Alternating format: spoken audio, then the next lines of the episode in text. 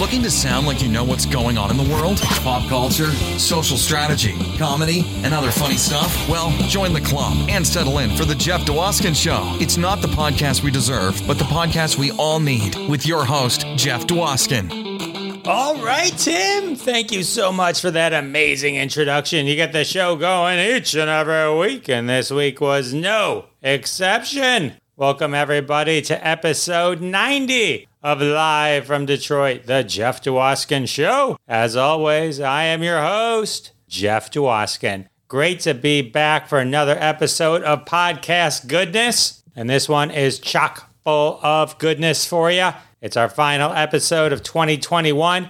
We've been going for about a year and a half, but this is our first full calendar year. This ends our first full calendar year. 2022 is going to be amazing. Before we get to 2022, we got to end 2021 with a bang. And a bang it shall be. Our guest today is Richard Karn. That's right. Al from Home Improvements here. We talk all about home improvement, how he landed the role of Al Borland, Richard also hosted Family Feuds. Of course, we talk all about that. You know, I love the feud. We also talk about Bingo America, the many Christmas movies Richard's been a part of, how Richard dealt with his very own death hoax, and his new show with Tim Allen called Assembly Required. All that and so much more coming up in just a few minutes. I can't believe the year is over. And as I look back, I can't believe what an amazing year it was that I got to share with all of you. This year alone, I talked with Candy Clark from American Graffiti, comedian Alonzo Bodden, Ted Neeley, Jesus from Jesus Christ Superstar, Burt Ward, Robin from Batman, Ted Lange and Fred Grandy from The Love Boat, Isaac and Gopher, Ed Asner, Carole Baskin, Ed Begley Jr., Dee Wallace, Paul Provenza, 1977 Spider Man Nicholas Hammond, Isiah Whitlock Jr., and the list goes on and on. It has been such a joy to talk with all of these amazing people and share those conversations with you. I do hope you enjoy listening week after week as much as I enjoy talking to these amazing people and bringing it to you week after week. 2021 was awesome, but cheers. Here's to an amazing 2022. We've got a lot to look forward to on the show, and I'm excited to share it all with you after the new year. If you're like Jeff, some of those names sound amazing, but I must have missed the episodes. No problem. They're all available. Head over to your favorite podcast app, Goodpods, Apple, Castbox, whatever you use is fine. Just go to it. You can go. eh, I don't know where to. If you don't know where to go, go to jeffisfunny.com and there's a link that says follow my podcast and it lists all the podcast apps. It'll link you right to it. If you want to do Spotify, Audible, whatever, you do you, boo. Sign up, follow, tell all your friends. I appreciate you. Thank you very much. And now it's time for the social media tip. All right, this is the part of the show where I share a little bit of my social media knowledge with you. A little 411 I picked up on the street. I've been in the social media game for quite a long time, and I love to share tips and things that I learn so that we can all raise our social media game together. I figured since it's the end of the year, I'll wrap up with a few reminders of some cool tools that I think you should have in your social media belt. One is the Fireside Chat app, firesidechat.com slash Jeff Dwoskin. You can get access to all the Crossing the Stream live episodes we do every Wednesday, 9:30 p.m. Eastern Time. Come listen, join the show, and get inspired to start your own. Once you're a creator, you can start your own weekly, bi-weekly, monthly show on the Fireside Chat app. Another way to really get yourself out there is Instagram Reels. You can save a reel and then repost it on TikTok if you want. But I think Reels is magic. I don't have a huge Instagram account. Subtly, I'm saying, hey everyone, go follow me on Instagram at Jeff Dwoskin Show. But seriously, I am being serious, but do that. But then also post Reels. Reels are amazing. I get thousands of views on my Reels, way more than I get on my posts. There's something about the live video nature of it that I think attracts more people. So check that out. And of course, the final tool in your belt to end 2021 and launch 2022 with full social media guns ablazing. Grab the hashtag Roundup app. It's free, totally free. Android phones, iOS phones. Grab it, play along. You know, I read all the tweets at the end of the show. I'd love to read one of yours one day. Between Fireside Chat app, getting active on Reels, and downloading the hashtag Roundup app, I think that's enough for you to finish off the year with. And that's the social media tip. I do want to thank everyone in advance for their support of the sponsors. When you support the sponsors, you're supporting us here at Live from Detroit, the Jeff Dwoskin Show, and that's how we keep the lights on. Today's interview sponsor asks Are you looking for a hammer? A saw? A screwdriver? Not sure what type of screwdriver? Well, head over to Harry's Hardware. They've got every type of screwdriver you can think of Phillips, flathead, an assortment of ones you can buy and never know what to use them for, but look great hanging on your tool wall. This holiday season, it's never been a better time to buy a leaf blower, roof rake, or a variety of nuts and bolts that will never be the ones you need when you need them. But that's why Harry's Hardware is open 24 hours a day. Head on over to Harry's for all your hardware needs. All right. I'm always, I never have the right stuff. Never, never have the right stuff. Um, so it's good to know that Harry's Hardware is open 24 hours a day. Check them out if you need any hardware stuff, hammers, whatever. Well, I think now is a great time to pivot over to my conversation with Richard Karn. Get ready for an awesome chat about home improvement, assembly required, Christmas movies, Airbud movies, death hoaxes, and of course, The Feud. Family Feud, that is. Enjoy. All right, it's time for the Jeff Dwoskin Show Celebrity Edition, introducing the star of Home Improvement, Pen 15, Family Feud, Bingo America, and so much more. I'm your host, Jeff Dwoskin. Richard, are you ready Hi. to play the feud?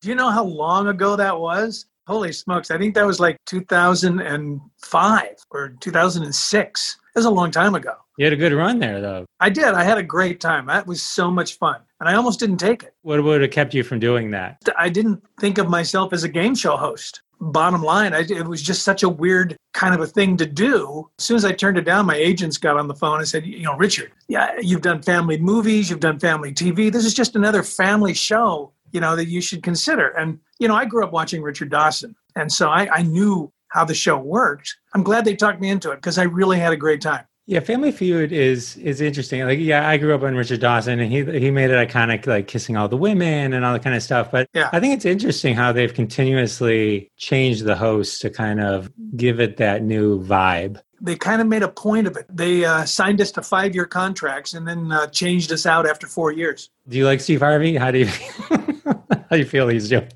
you know, Steve is exactly, I think, what they really wanted. You know, they wanted Al Roker, and and Al didn't want to leave New York, so they chose me. Got it. They must have got, they must have got confused because you were Al on Home Improvement. So they're like, wow, we'll just we'll just get we'll just get a different Al. We'll get a different Al. Well, the producer, one of the producers, I I had done a show with her the year before. I did I did the pilot of To Tell the Truth with, oddly enough, John O'Hurley as the host. Oh, I think that they have that now with um. Oh no, no, not to tell the truth. Uh, which is to tell the truth where one of them's a liar. Is that? Yes. Yeah, I love that show. They brought it back recently. The the star of Blackish is the host with his mom. Okay, well that would have been a good gig too. I always wondered about that because like Drew Carey did that. He went from being this big sitcom star Yeah. And then to The Price is Right. It's got to be a, a good gig. It's a day, you know, it's a consistent gig, but it's it's a different it's a different thing. The gig was like a a piece of cake. I, I only worked on the weekends. You know, we did 12 shows, six on Saturday and six on Sunday.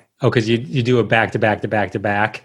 Back to back to back to back. Yeah. Everyone just bring a bit a change of clothes, so it seems like it's a different day or something. I had lots of suits. I was I was ready to go into a question. I actually had a question ready for you when I was bringing you in. And then you got sidetracked, right? So I was just like, are, are you ready to play the feud? I actually had one ready for you to go. just you know, it was all Family Feud prepared. Uh, but we can we can go into if there's a lull later. I'll go into. I have some family feud questions. Okay. Let me. I did have I did have a question for you. I have some family feud questions. I come from a, a data background, so I'm I'm actually curious about this. When the people are surveyed, is it open ended answers? Meaning, like when you say we asked 100 uh, Americans how much to tip for good service, can they write in anything they want, or is it was it like? Well, it's no writing. They they don't write it down. They just they say it. It's all verbal. But they can answer anything. It's not like of these ten, which do you do, and then they do that. No, no, they don't. They they have to come up with their own stuff. Which is why sometimes some of those answers are so. Exactly. I mean, it really le- it leaves itself open to you know some very seriously funny stuff inside people's minds. Well, you're asking a hundred random people a question. What do you put on a hamburger, like or something? Yeah. They can say anything, and so it's like so like those, some of those answers that were like two people said it, and it was like okra. Right. Well, you know, you got to remember, this is a hundred people that'll actually answer their phone and take a survey. it's not just a hundred people; it's a hundred people that are willing to put the time in. exactly. You know, they've got the time. They've got time for the pain. okay, that that answers so much. That answers so many questions. Uh, You know, I think that's maybe why you know our all of our polling has been so skewed. Nobody wants to answer the phone anymore. There's been there's been too many cold call, robocalls, and stuff like that. People are just tired of it. the greatest thing AT&T ever did was put in the spam risk thing. Yeah. So- and it's Yeah. like I'm guilty of it too. It's like you almost have to tell people like this is my phone number because if you call me and it there's no caller ID, I'm not picking it up. it's like like I'll let it go to voicemail and then I'll be like, "Oh, no." then I'll call. Right. Sorry, mom. Mom, did you just call me? I'm sorry. I was in the It's it's weird. You think I'd have your number in my phone? I was in the third dimension. Yeah. Oh man. Okay. So, but you did you did Bingo America too. So you must have you must have dog doing game shows. Well, I mean, that was just like kind of a, a quick opportunity after I left um, Family Feud. It, it was so funny because, you know, it's bingo. It's Bingo America. People liked the show. I mean, it was a fun show, but the demographics weren't what they expected. And I don't know what they expected because it's bingo. It's like, uh, okay, you, can kind of see the demographics maybe in, uh, yeah, you know, what's the one that that's usually has very risque answers? Uh, match game. You know, that, that might be a lot more fun for college kids to watch. But bingo, I, I don't know. I don't get that. It wasn't my point. I mean, it wasn't my place to say. It's just that when they said, well, we're not getting the demographics we want, I go, well, you are. It's just not the ones you want. did you replace Patrick Duffy or did he replace you? I didn't I didn't go deep. I, when I googled it, I didn't even realize he was the host until looking. I think I replaced Patrick Duffy. And I think I remember getting a phone call from him going, thanks a lot. oh man, that's funny. At least he had a sense of humor about it. Because you're like you're like same don't wait. Same thing happened to me was that when I was on the feud. I get a call one Yeah. day. It's like they're moving on. Well, they they gave me an out. You know, they asked me if I'd like to do the next season and not take the bump that I got in my contract. You know, I got a 17% raise in the fifth season. And they go, well, would you like, would you, uh, if you didn't take that, would, would you mind? I go, well, we did that four years ago. Let me ask you a question. Are the ratings up? They go, yeah. Are you happy? Yeah. Then well, what's the problem? I mean, you guys own, I mean, they're Bertelsmann. They own uh, American Idol. They own a million things. It's not like they were worrying about money Right. or my 17%. Every time you hear one of these stories, it's always some weird. Bottom line, usually. Yeah. Yeah. It's like, well, on this ledger, it may sound better if we move on. it's like Yeah. they don't care that, that you're beloved. My daughter's addicted to the current version. She wouldn't have been alive for years or to watch it around, but so not, nothing personal. she loves Family Feud. Well, it's a funny show. It's a fun show. It's uh, you can play along with it. The, uh, the answers are hysterical, and you know Steve Harvey. He's a stand-up. He'll go a lot more for the jugular than I ever felt like I should. You know, I didn't want people to get embarrassed or be closed down or anything like that. I, I wanted them to have fun, so I, I didn't call them on a lot of things, which I could have. Were there ever times you just broke though? I mean, you're just Yes, I, I mean there there are because the answer was so absurd. I'm going, really? Is is that what you think? they probably panic, right? They got like seconds, right? And they got to like Yeah. come up with Yeah, I mean it's it's the perfect game. It's uh, you know out of all of the games out there, it's the most fun. I I mean there are shows out there now where you actually have writers that can write some of the jokes. Can't write jokes for this because you don't know what's going to happen. Right, right. And they don't. It pretty much writes itself, probably Yeah. most. It's it's like improv. And that was scary because I hadn't done that before. This was the closest I'd ever gotten to doing stand up. Uh, you know, just my fortune that I was around Tim and a lot of stand ups before that, you know, watching how their minds work, how they how they do stuff because I was theater. You know, it's all written down. You know, in the moment, you don't have to search for something funny to say. It's already written. But you're funny. You're like naturally funny. You got a thing. Well, but you don't know that till you're like you have to do it. It's just an air about you that kind of brings it out. So so that's cool. All right. So I know what I wanted to talk about. The uh, death hoax. So you've you've had two death hoaxes, and um, we're talking now. So I, I'm, I'm guessing it's not sensitive since you're alive. I taped this last year. yeah, this I knew all the questions you were going to ask. I know. It's like all these interviewers, they ask the same stuff. The what's it like to, to wake up and like, Well, I never see it. I mean, I'm never the first one to see it. I always get somebody, at, you know, calling up and go, "Are you okay?" You know, "Oh, thank God you answered the phone. We thought you were dead." uh, you know, I'm going, "Oh, really? Okay." Well, this last one was it was a weird one because it was it was like a Republican fundraiser. I mean, if you went down to the bottom of of whatever this was, it was actually raising money for the Republican Party. oh, and somehow they thought they could pull in some cash Yeah. by, by saying Richard Karn has passed away. I I guess there's money in that. I don't know. Oh, I feel so bad. Okay, I'll give some money to Trump. All right. Well, it's got to be uh, horrible for the, for the certain people. Did you, did you ever see? Uh, did you watch Schitt's Creek at all? we tried. I love all of those actors, I, uh, but I just I, I didn't like the show for whatever reason. There's one episode where the Moira character, Catherine O'Hara's character, has a death hoax. Well, I wish I could have watched that one. That would have been fun. So I wanted to know if you had this type of experience where like everyone thinks you're dead and like you take a moment to just kind of see what nice things people are saying about you. You know how everyone Yeah. goes to Twitter, right? Tim Allen went to Twitter and tweeted this about Richard. you know what I mean? Because she walks in on them in this one scene and they're all talking about her and then they look up and realize she's alive and she's like, go ahead, keep going. No, no, no. Go ahead. Go ahead. I, I want to hear this. I won't be around next time. Uh, yeah. Before my mom passed, she would always say, like, I would want to go to my own funeral because I'd want to see who shows up. I want to hear. I want to hear what they say about me. Yeah. Yeah.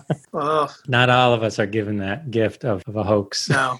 No, you can do it in film and TV, though, and spy novels. I don't know if you've ever met Paul McCartney, but there's something you have in common right there. You can talk about that. True. I'll, I'll, you know, uh, although I never took pictures barefoot. so here's a question for you home improvement related. You have uh, anniversaries and you send people anniversary gifts. You have birthdays, you send birthday gifts. Do you send Stephen Tobolowsky a gift, a gift basket every now and then and just thank him whatever kept him away from home improvement? Uh, no, but I will tell you, I met him. I ran into him at Arts Deli. okay. we're going for lunch and I see him sitting there having lunch and I, he was by himself and I went up to him. I just I felt compelled to go up to him and I didn't know what I was going to say. And he looks up and he goes, "Oh my God! Oh, re- ah, I wish I had taken that job." and I go, "I I just want to thank you for not taking that job. I, uh, I really appreciate." And he didn't take it for like a long time because I was only going to do the pilot. And then once the pilot was done in April, he had until July to come back and do the first show, and he got another movie. And he took the other movie, and they call me back and go, "Well, we need you for the maybe the first, you know, one or two or three episodes." And I went, I, "I'm I am happy to oblige. I am so happy to oblige because I know the producers. I had met them six years before in Indiana doing a playwrights conference. So I knew these guys, aside from ever working with them that much. They asked me uh, if, if I wouldn't mind doing the first few episodes. And I go, absolutely, because, you know, my, my wife is pregnant now. We're, we're, we've moved from New York to Los Angeles and now we're starting a family. And I, we don't really have regular jobs. We're actors for hire. It all worked out. That's cool. Well, God bless his popularity, I guess. He never stopped working. I mean, he's always done something. Sometimes you just think it's just the universe kind of putting things uh, where they should be. Yeah. Oh my gosh. Your dynamic with Tim on that show was so good. I can't imagine. Well, when you're you're trying to figure out how to put characters together and and how to write the characters, what they wanted was somebody that was older, taller. I mean, a Mutt and Jeff, a very different sensibility from Tim, because these guys knew me they felt I was too much like Tim. I was, you know, similar size, similar age, similar kind of comic sensibility or whatever. Uh, although once you put us on tape, we went in opposite directions. And I'm an actor. I wasn't me. I wasn't playing me. I was playing Al. Well, it worked. At what point your catchphrase, I don't think so, Tim, which I think came out early, were like they like, oh, you delivered that so well that just became a thing they kept doing. Everything becomes a thing. Everything becomes a thing.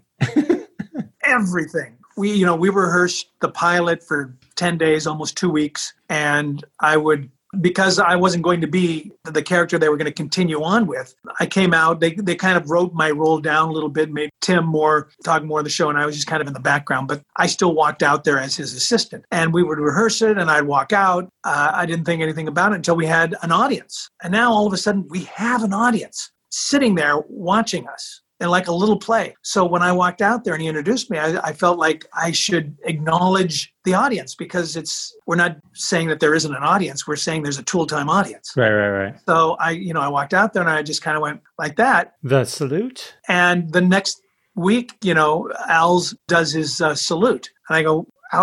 What's his salute? Can you fill me in on that? He says, "Well, you did it last time." I go, "I, I, I did. I hadn't. Said, we hadn't seen the show." I go, "What did I do?" Go, well, you went like this. And I went, oh, okay.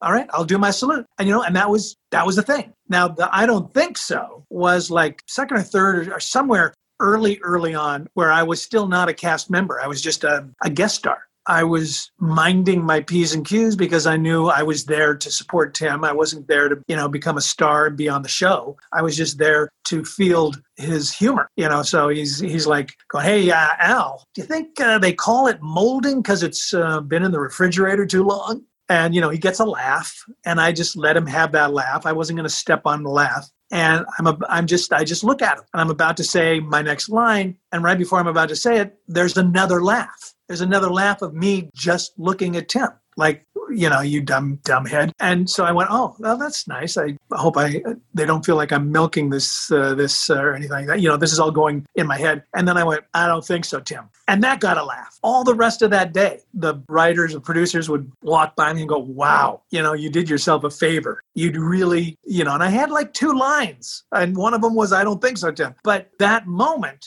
that exchange where the audience kind of knew who we were before we knew who we were cemented in their minds that they saw something that they could write to they saw they saw a relationship that they enjoyed that's awesome yeah because real real chemistry as great as as Steven is. Well, that would have been something else, I'm sure. I mean, it, it, it right. And may, maybe it went to. I, you know, you, you just you don't know but I had nothing. I, I, I, had no ulterior motive. I had no, you know, agenda. I was just there for Tim. I was throwing up those big old grapefruits for him to hit out of the park. It was just that natural charisma coming through. you can't apologize for no, that. And I, I count my blessings every day that, that something like that happened. However, you know, I spent 11 years in New York being an actor, doing theater, a year and a half in LA before I got this job. I had more than my 10,000 hours to uh, get to where I needed to get. When the moment happened, when the opportunity came, I was able to do it. Not overdo it, just do it. Right. You just you delivered and you just kind of sat there going, Yeah. Oh, did I just do something? Knowing in your head, I just did something.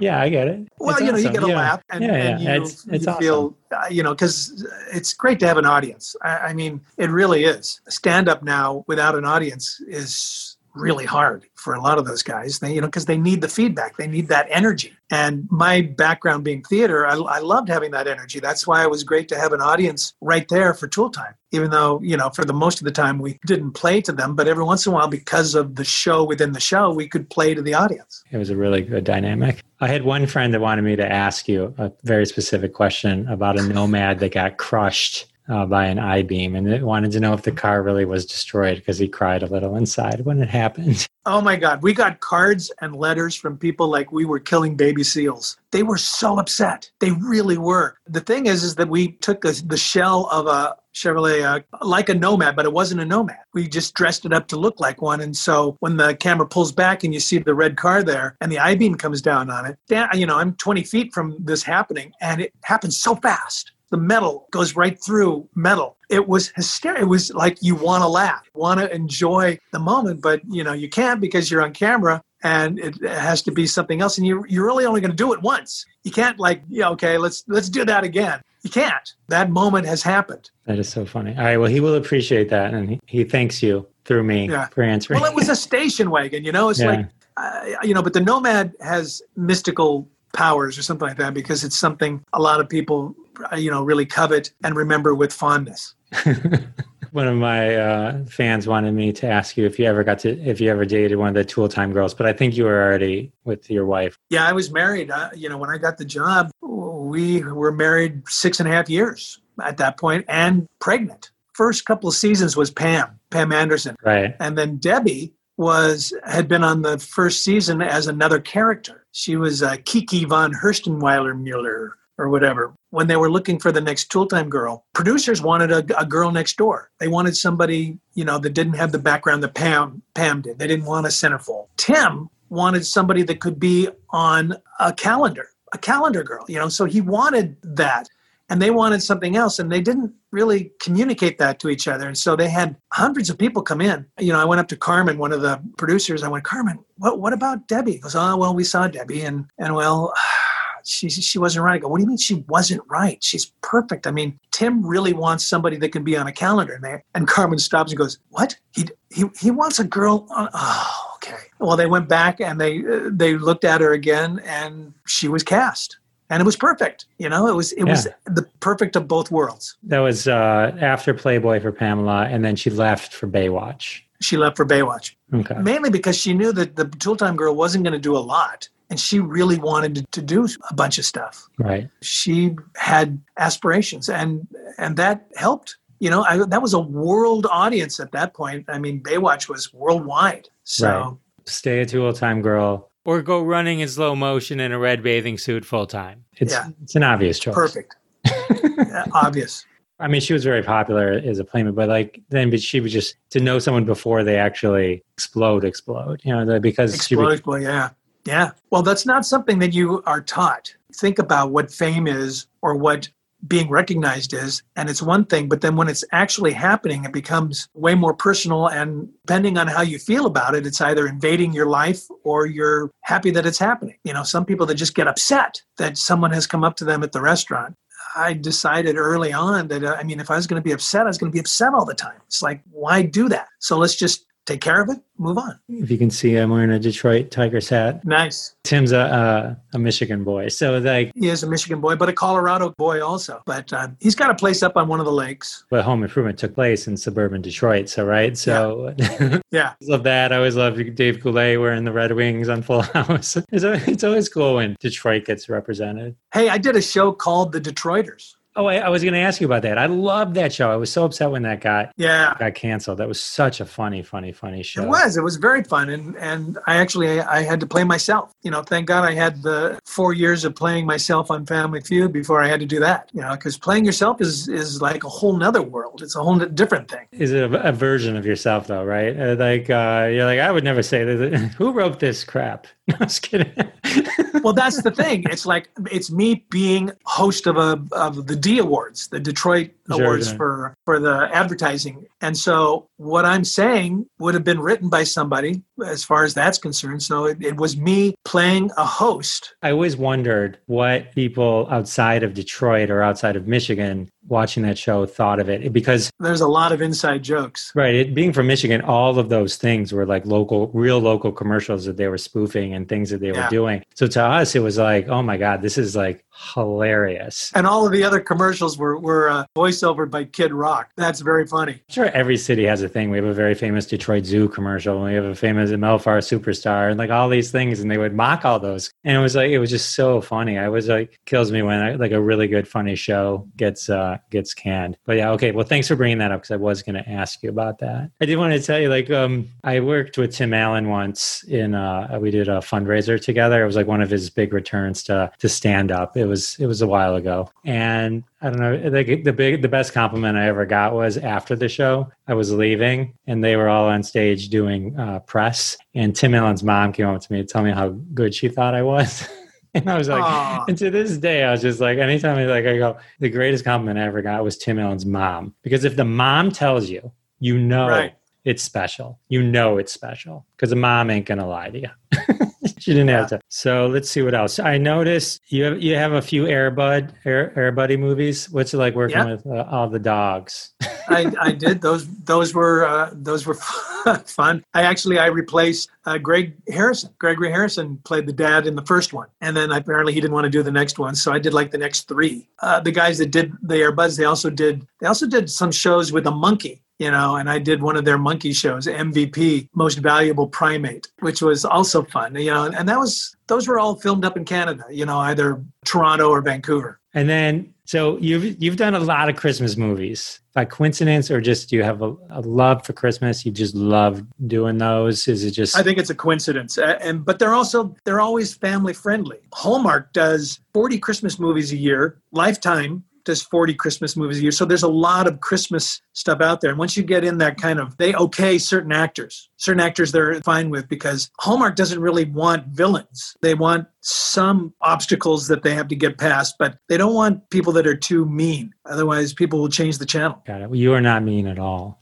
You're one of the nicest. No, but I played a um, a Hallmark villain where I bought the Christmas town from the girl who who uh, was living in New York and wanted to get back to New York, and then realized that the Christmas town was something that she really didn't realize. You know how many people it affected, and that she loved it, and there was a love interest, and then she wants it back, and I charge her like three times the amount.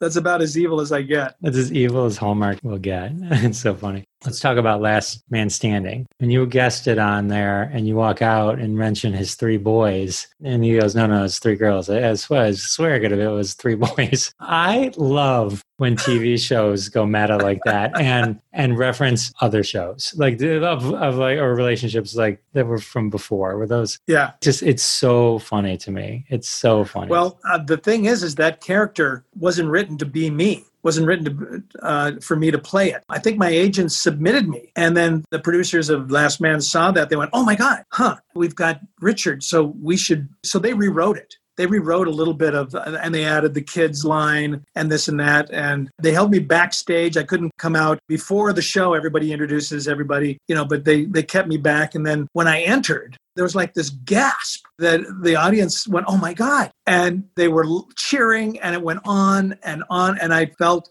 I mean, I, it was cool, but I, I, after a while, I felt a little embarrassed, and I started. I just started the scene. Uh, you know, afterwards, the writers came up to me and they went, "Why did you stop? They were loving you. They were. It was. go- I know, I know, but it was going on. Well, we could have edited that out." And I, I went, "Oh, yeah, okay," but I don't know. I, I just felt it had been enough.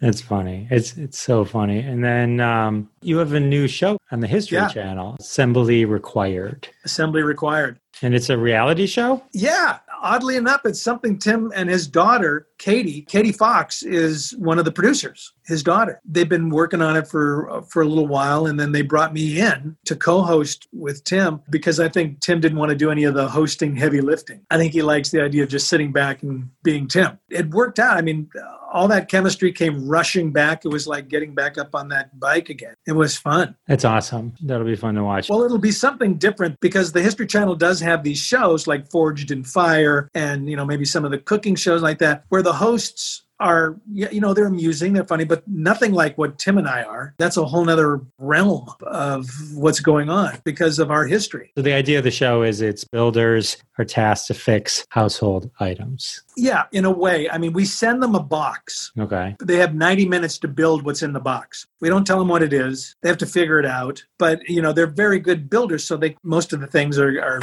self evident like that. But we break something that's in there. So they have to work with something that's broken. They have to fix it. And after 90 minutes, of the three contestants, we have to choose one that didn't make the cut. And the other two will go on to the other half of the show where they'll have five days to build a bigger crate of stuff that we send. And then they incorporate the smaller build into the bigger build. Okay. So it's like chopped, but with constructions. Yeah. Yeah. I mean, and we've had, we had guys, I mean, we literally had a NASA rocket scientist who couldn't get it done in 90 minutes. It was like we saw how brilliant where he was going, but it didn't work after 90 minutes. He just, he couldn't, he couldn't do the time. And that, you know, that's part of the game. You got to factor those things in. it sounds like something I will be very excited to watch. I hope so. I, I mean, my God, we talk, you know, there's a lot of footage. And in my mind, I'm going, can they use any of this? I mean, we're just talking, going off on tangents, and, and I have to reel Tim in. He'll ask somebody a question, hey, you know, that thing that we gave you, what did you think about that? Because, you know, my friend uh, Jay in his garage, we did, you know, and after like five minutes of Tim going off, I would finally go, Tim, let them answer your question.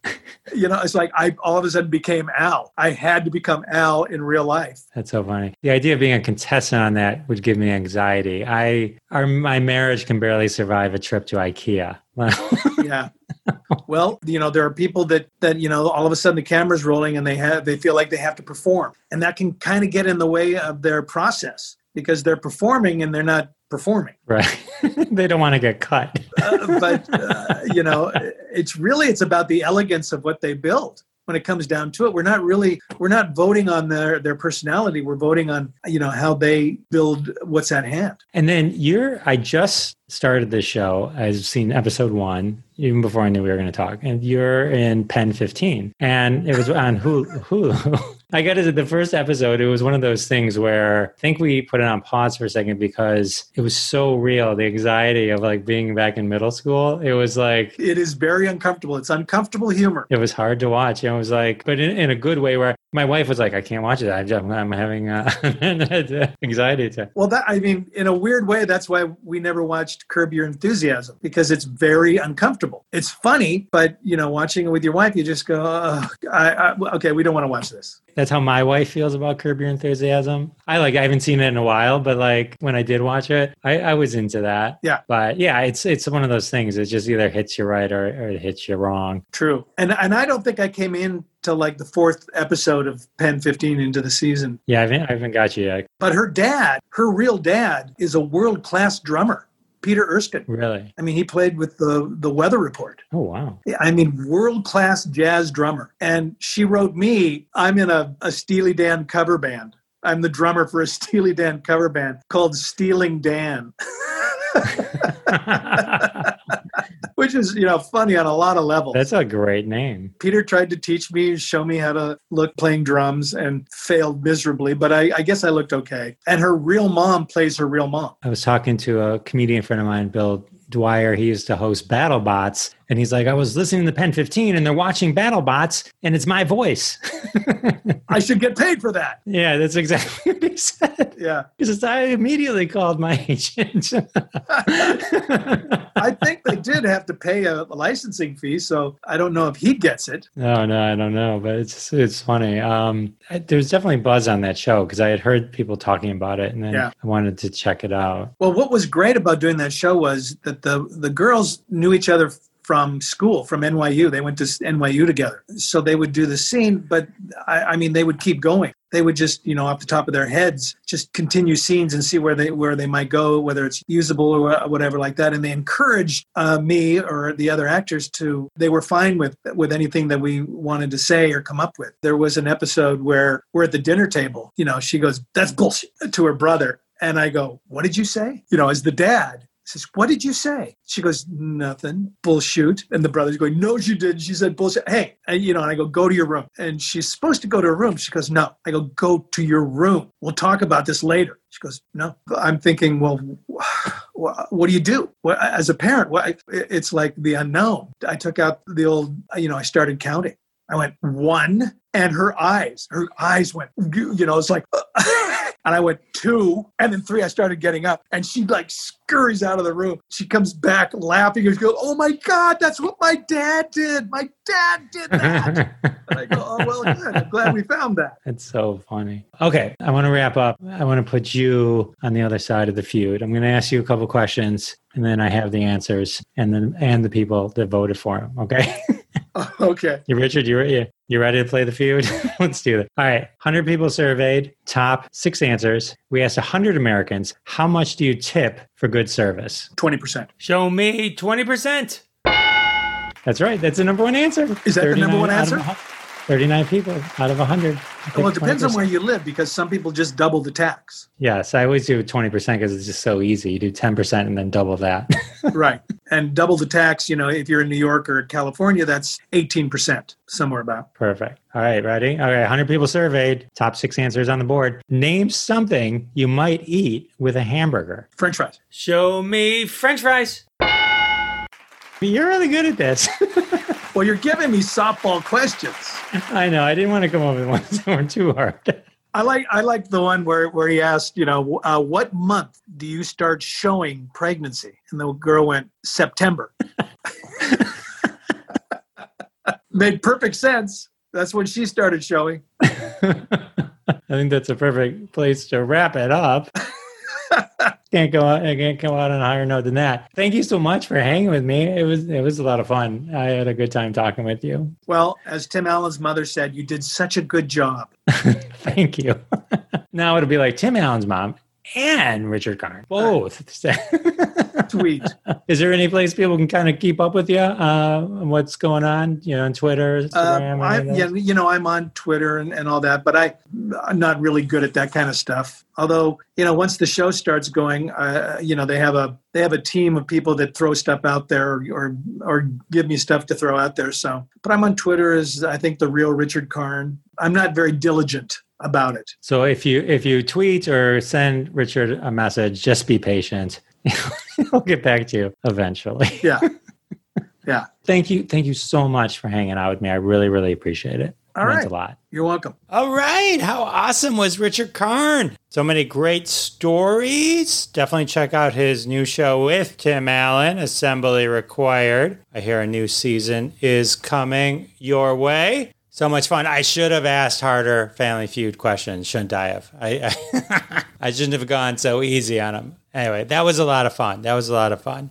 You know what else is a lot of fun? Playing hashtag games on hashtag roundup. That's right. As we near the end of the episode, it's time to read tweets from another trending hashtag from the family of hashtag roundup games at hashtag roundup on Twitter. Follow us and play along all day, every day. Also, download the free hashtag roundup app. What? The same app from the social media tip? Yes, the same one. Download the free hashtag roundup app play along with us, and one day one of your tweets might be read on Live from Detroit, The Jeff Dwoskin Show. Fame and fortune await you. This week's hashtag, keeping with the theme of the show, our guest Richard Karn, Al Borland from Home Improvement. So, of course, we need to retweets from hashtag home improvement songs and bands, the ultimate hashtag mashup game, which takes home improvement things and mashes them up with songs or bands. Brought to you by Dangerous Tags, a once weekly game on hashtag roundup. So exciting! And here are a few of my favorite hashtag home improvement songs and bands. Who's down with PVC? You know me. Express yourself.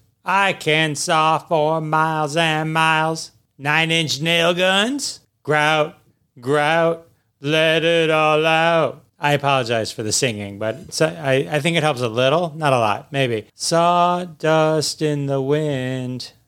that was bad. You can call me Al. Yeah, Al Borland. When I think about you, I hang my shelf. I saw her standing there. Get it? Saw? Purple Drain. Purple Drain. We're an American band. Saw. We're an American band. Saw. Yes, I said it twice. Pink Floyd's The Load Bearing Wall. DIYMCA.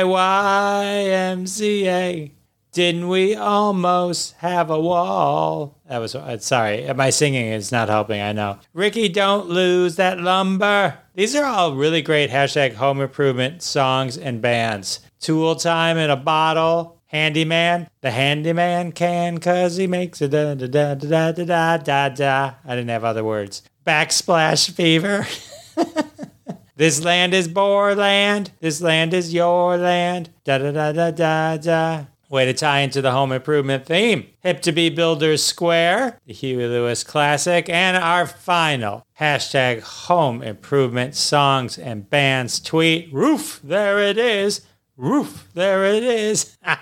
All right, those were awesome hashtag improvement songs and bands tweets. As always, they are retweeted at Jeff Dwoskin Show on Twitter. Hunt them out, retweet them, show them some love. Well, that's it. The hashtag reading's over. The interview's over. I guess we're at the end of another episode. We have reached the end of episode 90. Can't believe it. And we've reached the end of 2021. You may still have a few days left, depending on when you're hearing this. I've enjoyed spending this year with you. I'm looking forward to 2022. Thank you to my special guest this week, Richard Karn. And of course, thanks to all of you for coming back week after week. I can't thank you enough. It means the world to me. And I'll see you next time. Rather, I'll see you next year.